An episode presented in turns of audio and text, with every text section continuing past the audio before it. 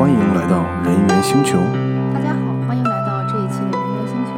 今天我想跟大家分享的主题是如何能把自己之前做过的事情说明白。嗯，这个话题可能听起来很简单啊，但是其实呢，我觉得并不简单。为什么想起谈这个？是因为这星期我在看 LinkedIn 的时候，发现有一个阿里巴巴的资深软件工程师经理，他发了一条状态，然后这条状态呢，短短时间内就有一千多个点赞和一百多条评论。他说的这个主题呢，就是说这些年面试了挺多人，发现了一个简单好用的甄别候选人的方式，就是能不能把自己的项目说明白。所谓的说明白呢，就是说项目的背景啊、前因后果呀、整体设计啊、关键部分、演进过程等等。能在不加引导或者极少引导下说明白，这不光体现了沟通能力，还有严谨清晰的逻辑能力。这种人大部分情况下都是靠谱的。如果这个事情面试官不熟悉，他能把它讲明白就更厉害。同时呢，面试官也可以根据这个项目提出挑战或者新的要求，比如说有没有考虑过其他方法呀？是否适应新的场景？能否在资源有限的情况下进行等等，看他能否应对自如。如果这时候还能条理清晰的回答，那就证明这个人反应快，而且已经思考过这个问题。不管怎样都很厉害。如果这两个问题都能通过的话，这个人在大方面上就基本问题不大了。当然呢，其他问题方方面呢，该考核也要考核，这只是一个大部分情况下的必要条件，而不是充分条件。我当时看到了这句话以后呢，就看到这段话以后啊，说的觉得他说的特别的好，呃，就是我认为他呢是一个很资深的面试官，这些年呢肯定面试过很多的候选人，然后呢，作为一个面试官，他并没有说完全的去按照公司的要求，大家都知道，现在越大的公司，它越是进行那种结构化的面试，也就是说。嗯，只要是一个岗位出来，要问哪些问题，基本上都是大差不差的。要从一个题库里边去选题，比方说沟通问呃能力选一道呀，然后什么项目管理能力选一道这个样子。但是这个人呢，能在这种大框架定下的情况下，有自己的思索和有了自己的一套这个面试的这个法则，我觉得这个人是非常厉害的一个面试官。同时呢，他说的这一点非常具有科学性。而且，嗯，就是可以，我我觉得是个非常有效的一个甄别候选人好坏的一个方式。为什么会这么说啊？因为呢，就大家都知道，面试其实时间很短。一般来说呢，一个人跟一个候选人面试的时间，也就是在半小时到一小时之间。如果是电话筛选的话，时间可能更短，只有十到十五分钟的时间里。所以呢，就是其实就是给你提出一个很高的要求，要在极短的时间内判别一个陌生人。能否会是你这个团队一个有力的一个补充？那你可以说有很多东西，啊，功课可以在面试之前完成，比方说这个人的背景调查呀，这个人的学历和过往的经历是否造假等等的。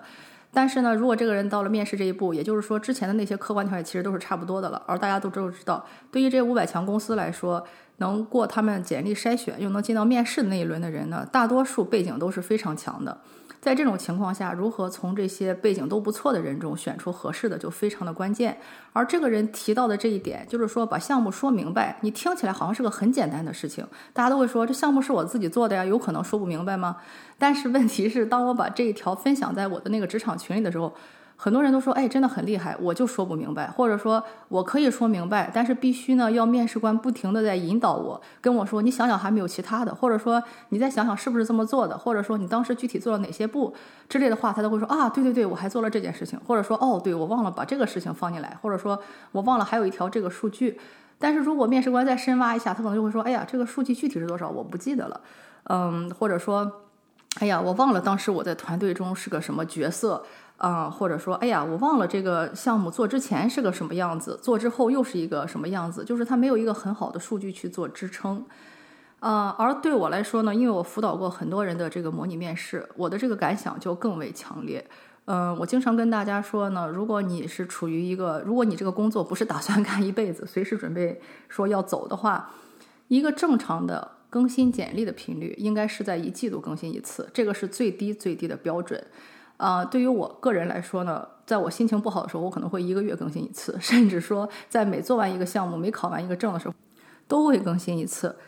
为什么要这样？就是因为大家都知道“好记性不如烂笔头”的这个道理。呃，在我辅导很多候选人，他们可能工作时间比较长，有人工作了五年，或者有人工作了十年，甚至工作十五、二十年的时候，你会发现，如果你平时不记录的时候，你再想起来十年前的一个项目，在做之前是一个什么样的状态，这个项目花了多少钱，花了多少的人力物力，多少你的精力，然后做了项目之后取得了哪些成效，这些东西如果你当时不记的话，在事后去找，尤其是在你离职以后去找到这些资料，几乎是非常非常不可能的一件事情。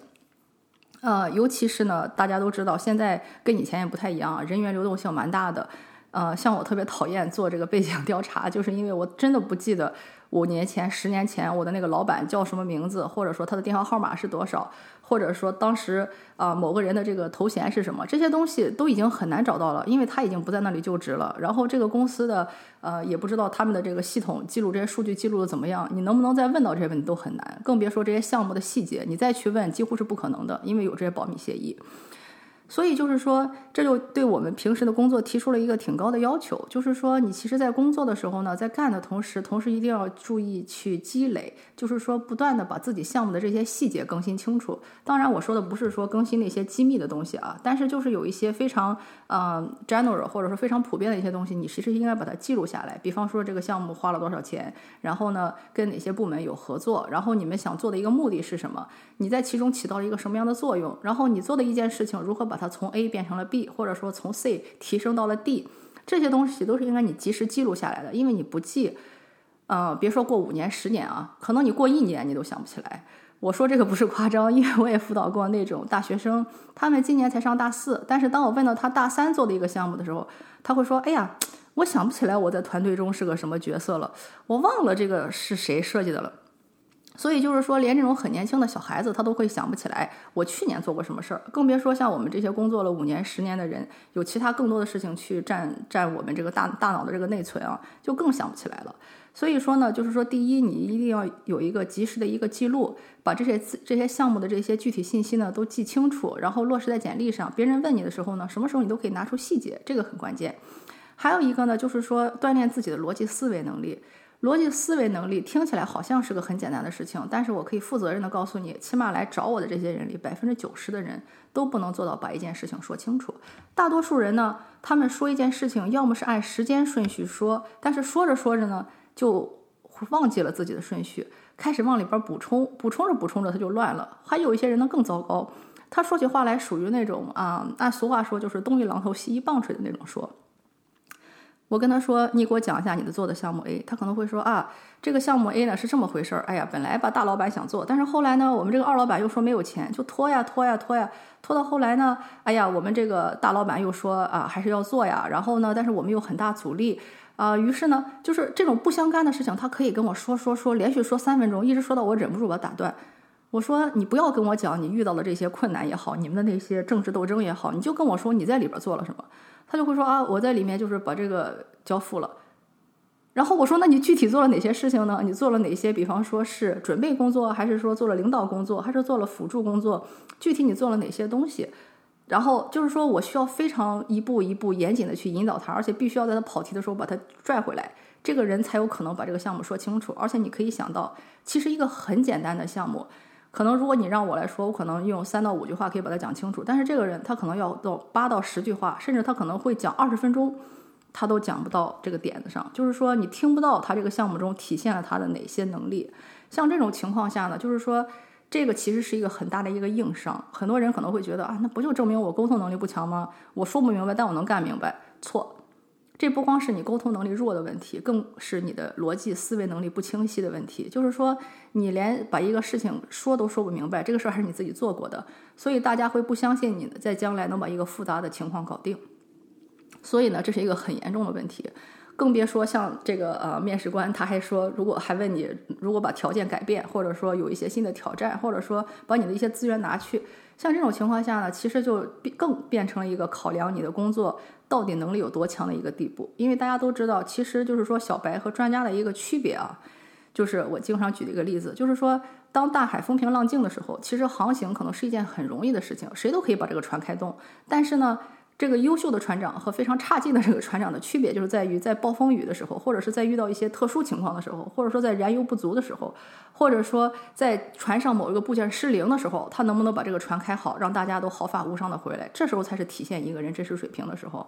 所以就是说，在工作中也是一样的，就是说，如果一切都非常顺利，怎么怎么样，这个人其实他只要不是太傻，或者说是能力太差，或者说太不认真负责，他都能把这个事情做掉，这没什么。但是如果是资源有限，或者说有一些条件发生了变化，或者说你的老板反对，这个时候呢，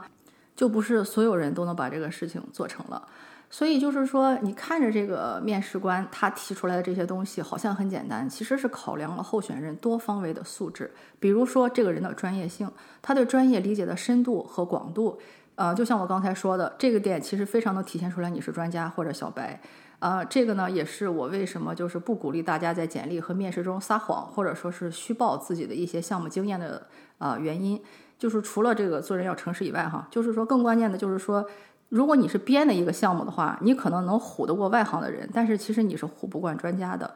嗯，比方说像在我们从事的这个行业，有些人可能会吹。啊，或者说把别人的一些经历安到自己身上，但是其实内行人一听，真的就非常好笑，因为里面真的是漏洞百出，更别说你如果去问他任何的细节，或者是给他做一个假设场景，他都能跟你说的乱七八糟。所以在这种情况下，你任何的编，其实编造、捏造，其实都是过不了关的。所以呢，就是说这个面试官说的这个东西，他其实非常考验这个人的专业性和他对专业理解的深度和广度。再接下来一点呢，就是说你的项目协调能力。啊，这个我是遇到过，就是有些人他可能做项目经理做的还不错，但是呢，他如果自己把这个事情说不出来，说不到位，协调，那就其实就证明他这个人的这个协调能力和组织能力不是很强。那如果这样的话呢，其实做项目经理是有硬伤的啊，而且呢，就是说，嗯，你不把这个事情说清楚、说明白，别人会觉得你的脑子也是乱的，他会不相信你有这个能力去把这个事情去做成。呃，更关键的呢，就是说逻辑能力啊，像我刚才强调的，就是说你必须要知道一个事情的起因，一个事情的因果发展，然后呢，这个事情可能遇到什么样的障碍，然后你如何去破解这些障碍，你一定要有一套逻辑性去把这个事情讲清楚。如果你自己不清楚，如果这个面试官还比较有耐心，他愿意去引导你，还好，他可能能给你加一点点分。但是绝大多数面试官都非常忙，他是没有时间去辅导你，告诉你怎么去讲话的。在这种情况下，他直接就给你扣一个帽子，就是说语言能力有问题，逻辑能力有问题。像这种情况下呢，其实你面试就十有八九会啊 fail 掉，就是说 会被啊刷下来。这个呢，就是一个呃挺严重的一个问题，就是可能很多人会说啊，这不公平啊。我觉得我的能力很强，我只是语言表达能力不好。但是你要知道，很多时候，尤其是在你做到一个中高层的位置的时候。光光傻傻会干活的人，他是拿不了太多的薪水的。这就像那些，比方说在肯德基啊、麦当劳从事那种从事那种重复性工作的人，他的薪水永远不可能太高。就是物价再上涨，他也只是拿最低工资，因为他做的工作不用动脑子，也不太用跟人接触，你只要不停的重复性的做就可以了。但是呢，当你做到一个中高层的岗位，你必须要有能把事情说清楚，你才能去跟上级沟通、跟下级沟通、跟你的同级沟通、跟你的客户沟通清楚。如果你没法沟通清楚，你也没法做这个工作，你就只能一直做那种最底层的非常重复性的劳动。所以就是说，大家不要就是说呃觉得这样不公平，但是其实这都是整个人啊，你升上去其实看的是一个你的整体的呃一个素质和水平，并不是说光看你一个。这个最简单的例子，高考，你就像说，如果你的数学考得再好，每次都能考一百五，但是你的语文每次都考五十分或者说六十分的话，也不会有任何一个顶级大学去要你，因为他看的是你的总分儿。也就是说，你在某一个方向再突出，在另一个方向起码也要达到一个正常或者说一个普通人的水平，你才有可能说整体是个非常优秀的一个候选人。但是如果你有一方严重的失误的话，那其实就算是你这个人的水平还没有到达那里，所以你只能上次一点的大学。在工作中呢，其实也是一样。你的工作能力再强，你说不出来，这就是证明你整个人的这个能力没有到那个程度。那你就只能做差一些的工作。嗯，接下来呢，还有一点就是说，呃，我还看到一个特别有意思的一个回复啊，还是一个猎头写的。这个猎头说：“哎呀，问题大家都知道，就是临场发挥不出来。”他讲的这个点非常有意思，而且我觉得非常非常有代表性。就是他觉得哈，好像是那种，嗯，就是像我说的，有些人是本身能力很强，但是呢，一临场就紧张，他发挥不出来，这是情有可原的。但是其实在我看来，这个没有说一个偶然的情况存在，所有的临场发挥不出来，都是你自己没有准备到位，你不能怪别人。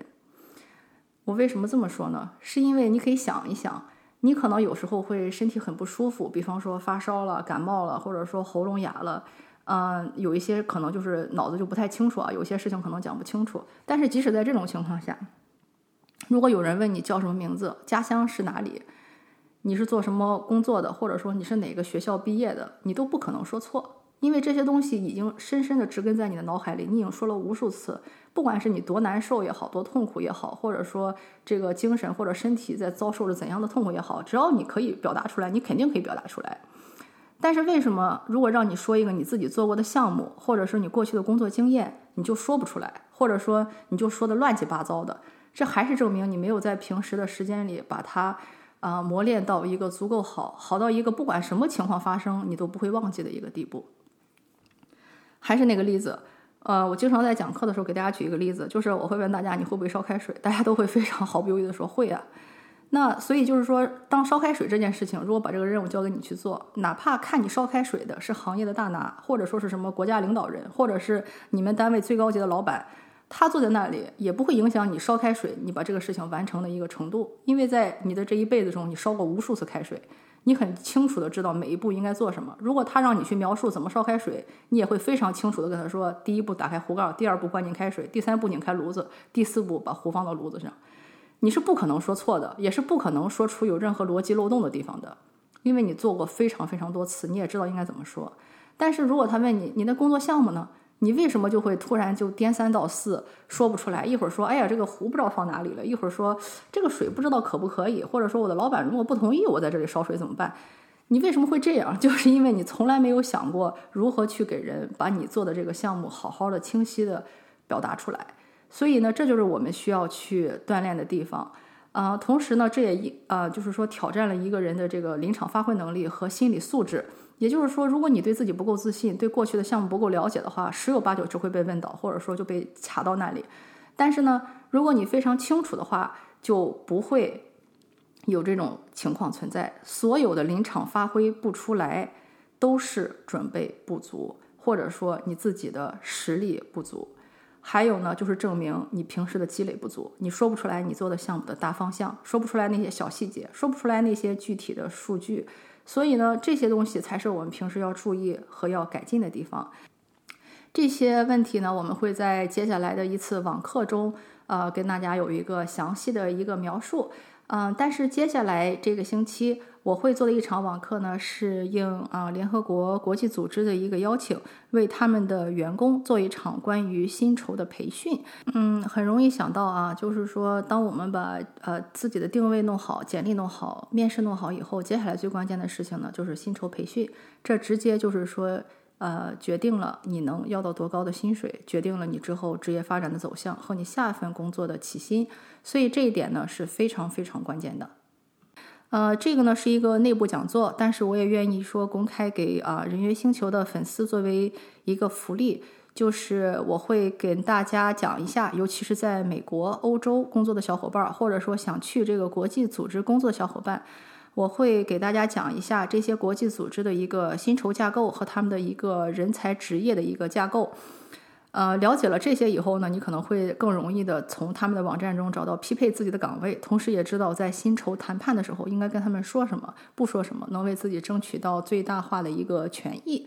所以呢，如果有兴趣的话，可以在我的网站注册 www.dot.mygrsconsulting 啊斜线 event 啊小横线一。啊，及时的注册。好，我们这次的人员星球就到这里，我们下次再见。